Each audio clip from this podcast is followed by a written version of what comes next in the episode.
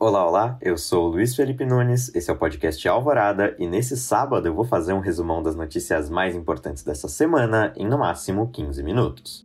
Bolsonaro indica desembargador para cargo no STF. Com a aposentadoria do ministro Celso de Mello do Supremo Tribunal Federal em 13 de outubro, o presidente Jair Bolsonaro já fez sua indicação para a vaga. Bolsonaro indicou o desembargador Cássio Nunes para o Supremo. Cássio Nunes foi considerado uma surpresa, pois o desembargador era especulado para assumir uma vaga no STJ, o Superior Tribunal de Justiça. Cássio Nunes tem 48 anos, é piauiense, é desembargador do Tribunal Regional da Primeira Região desde 2011, quando foi indicado pela presidente Dilma e é católico, algo que incomodou a bancada evangélica de Bolsonaro, que prometeu indicar alguém terrivelmente evangélico nas próximas indicações. Cássio é apoiado pelo Centrão, principalmente pelo presidente do PP, Ciro Nogueira, pela OAB, Ordem dos Advogados do Brasil, e pelos filhos do presidente Bolsonaro. A escolha foi bem vista pela maioria dos ministros do STF, como Gilmar Mendes e Ricardo Lewandowski, mas é mal vista pelo presidente da corte, Luiz Fux. Agora, Cássio será sabatinado, terá de responder responder a perguntas no Senado e depois será votado pelos senadores. Caso 41 dos 81 senadores aprovem a indicação, Cássio será o mais novo ministro do STF.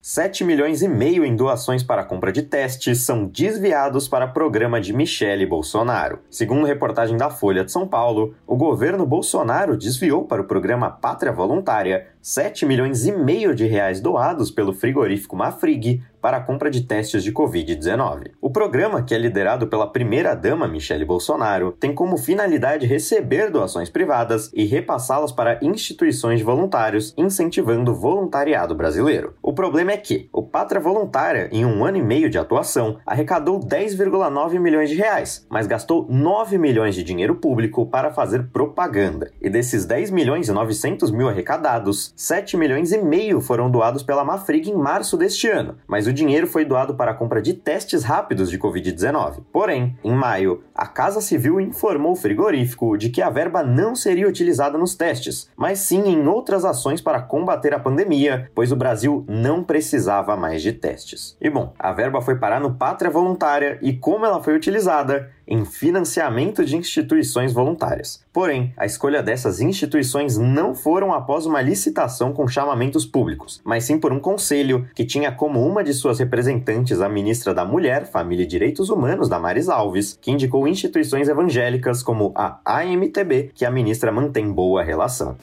Campanha paulistana começa com um debate morno. Nesta semana tivemos o início das campanhas das prefeituras no Brasil e com isso tivemos o primeiro debate entre os postulantes a prefeito. Aqui no Alvorada eu vou abordar a campanha paulistana em busca do Palácio do Anhangabaú. No primeiro debate, que ocorreu nesta quinta, tivemos poucos momentos de muita relevância. Por conta do alto número de candidatos, 11 no total, o tempo para cada debatedor ficou bem escasso, o que deixou o debate raso. Os tópicos mais abordados foram a Cracolândia, geração de empregos, mobilidade urbana e habitação. Já de cara deu para perceber a toada do debate. Muitas perguntas a Celso Russomano, do Republicanos, que lidera as pesquisas e é apoiado por Bolsonaro, críticas ao atual prefeito Bruno Covas, do PSDB, tentativas de frase de efeito dos já conhecidos André Matarazzo, do PSD, Joyce Hasselmann, do PSL, Márcio França, do PSB, Guilherme Boulos, do PSOL, Gilmar Tato, do PT e Orlando Silva, do PCdoB, e uma tentativa de mostrar renovação com os novatos Arthur Duval, do Patriotas, Marina Elou, da Rede e Felipe Sabará, do novo. Além do humor no debate, tivemos as pesquisas de opinião. Segundo a pesquisa Ibope desta sexta, Russomano tem 26% das intenções de votos, Covas 21%, Márcio França 8%, Boulos 7% e os demais estão entre 0% e 2%. E em debate caótico, Trump e Biden apresentam pouco, brigam muito e até falam de Brasil. Nesta terça, tivemos o primeiro debate presidencial americano entre Donald Trump, do Partido Republicano e atual presidente, e Joe Biden, do Partido Democrata e ex-vice de Barack Obama. O debate foi bem caótico e os presidenciáveis se exaltaram em diversos momentos, mas pouco apresentaram propostas para os seis temas debatidos. Estes foram Covid-19, economia, mudanças na Suprema Corte, o STF deles, racismo e violência,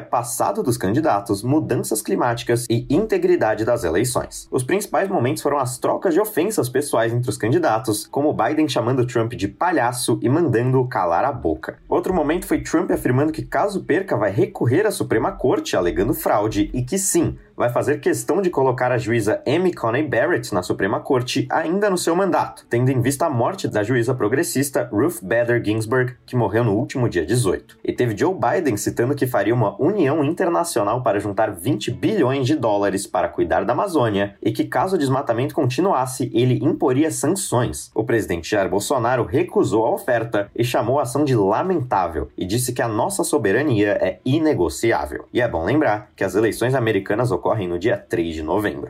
Crise no Cáucaso escala e Nagorno-Karabakh vira campo de batalha. Nesta semana, a relação entre os caucasianos Armênia e Azerbaijão teve mais um desgaste com batalhas praticamente incessantes na região de Nagorno-Karabakh. A treta é a seguinte: tanto a Armênia quanto Azerbaijão eram repúblicas da União Soviética, e na divisão das repúblicas, em 1922, os azeris ficaram com a posse de Nagorno-Karabakh, que é de maioria étnica armênia e tem uma boa quantidade de petróleo. Com a queda da União Soviética, teve uma guerra separatista na região, que deixou 17 mil mortos entre azeris e armênios, e culminou na declaração de que Nagorno-Karabakh seria uma república autônoma, mas isso não rolou na prática e até hoje a região é do Azerbaijão. O conflito, que nunca acabou, teve uma escalada nesta semana. Ninguém sabe quem se atacou primeiro, mas o que se sabe é que a semana foi repleta de ataques entre armênios e azeris, e estima-se que as mortes estejam na casa de entre mil e dois mil do lado azerbaijano e dois mil do lado armênio. E como se não bastasse, tem participação internacional na briga. A Armênia, que é apoiada pela Rússia, ex-União Soviética, acusa a Turquia de derrubar um avião militar seu. A Turquia é aliada histórica do Azerbaijão. Os dois são países muçulmanos e a Turquia é herdeira do Império Turco Otomano, que cometeu o genocídio armênio em 1915, que matou mais de um milhão e meio de armênios. Do outro lado, o grupo de Minsk, composto por Rússia, França e Estados Unidos, propôs um cessar-fogo. No momento, a Armênia aceitou negociar. O Azerbaijão ainda não se pronunciou.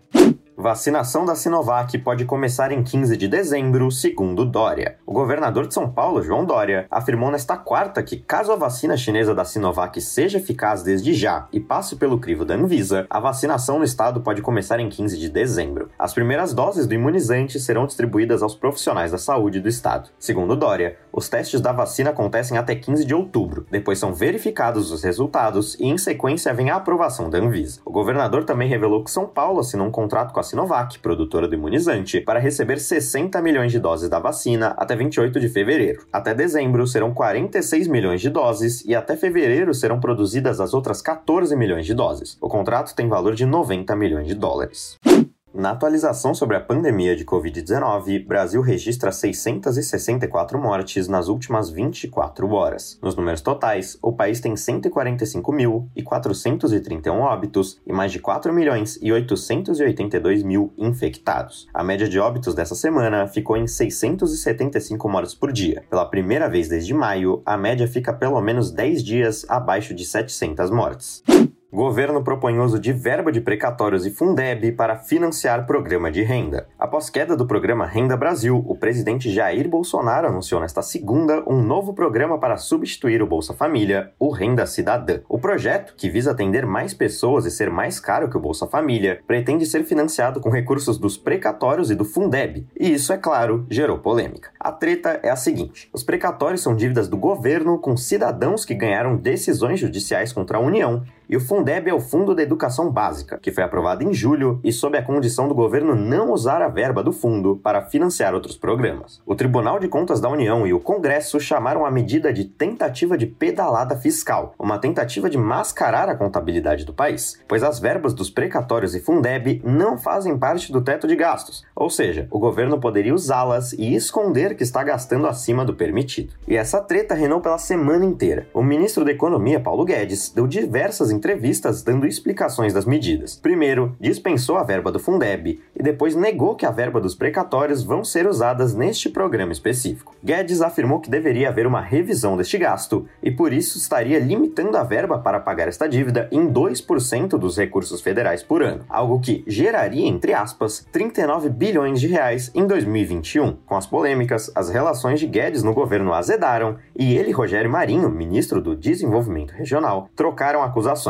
Guedes até deixou a entender que Marinho era desleal, despreparado e fura-teto.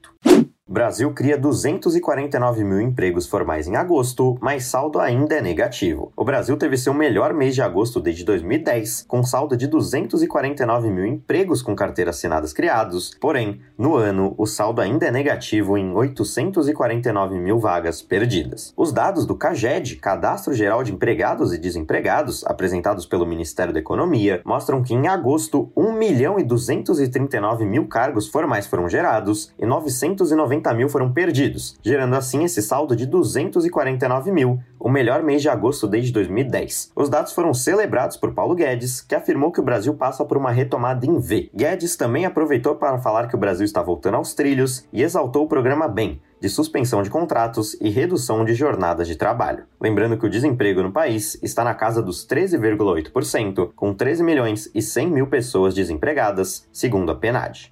Em péssima semana, índice Bovespa da Bolsa de São Paulo fecha o pregão de sexta com baixas de 1,53% aos 94.016 pontos. No acumulado da semana, com incertezas geradas pelo Renda Cidadã, o índice teve uma queda de 3,08%. No mês de setembro, o índice teve queda acumulada de 4,08%, a pior desde março. Já o dólar fechou a sexta-feira em alta de 0,25%, valendo R$ 5,66.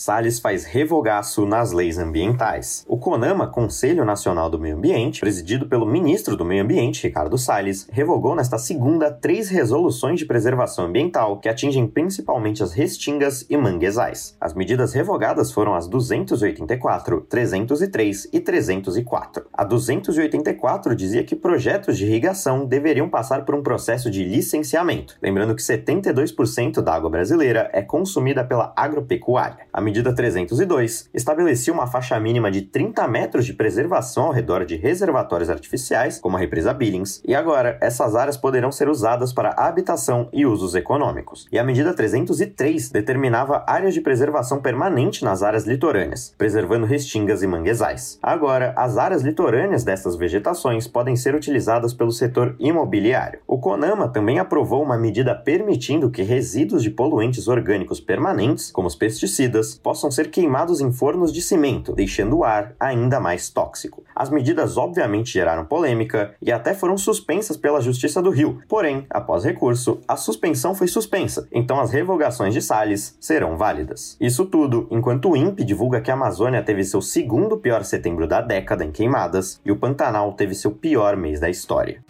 E nas manchetes da semana, Covid chega à marca de 1 milhão de óbitos. Governador do Pará, Helder Barbalho, é alvo de buscas e apreensões por fraudes na saúde. Justiça aceita a denúncia e Frederico Assef se torna réu por peculato e lavagem de dinheiro. STF libera venda de refinarias da Petrobras sem necessidade de aval do Congresso. Dívida pública chega a 88,8% do PIB, segundo o Banco Central. STF decide e partidos terão de destinar verbas proporcionais para brancos e negros negros já em 2020 e Trump contrai Covid e é internado em hospital militar. A situação do presidente ainda não está clara. E esse foi o Alvorada de hoje. O programa vai ao ar aos sábados. Eu sou o Luiz Felipe Nunes. Se quiser me encontrar no Instagram, é underline Lipe, underline Nunes. E por aqui, eu basicamente faço tudo, desde a pauta até a edição. Uma boa semana a todos e até a próxima Alvorada.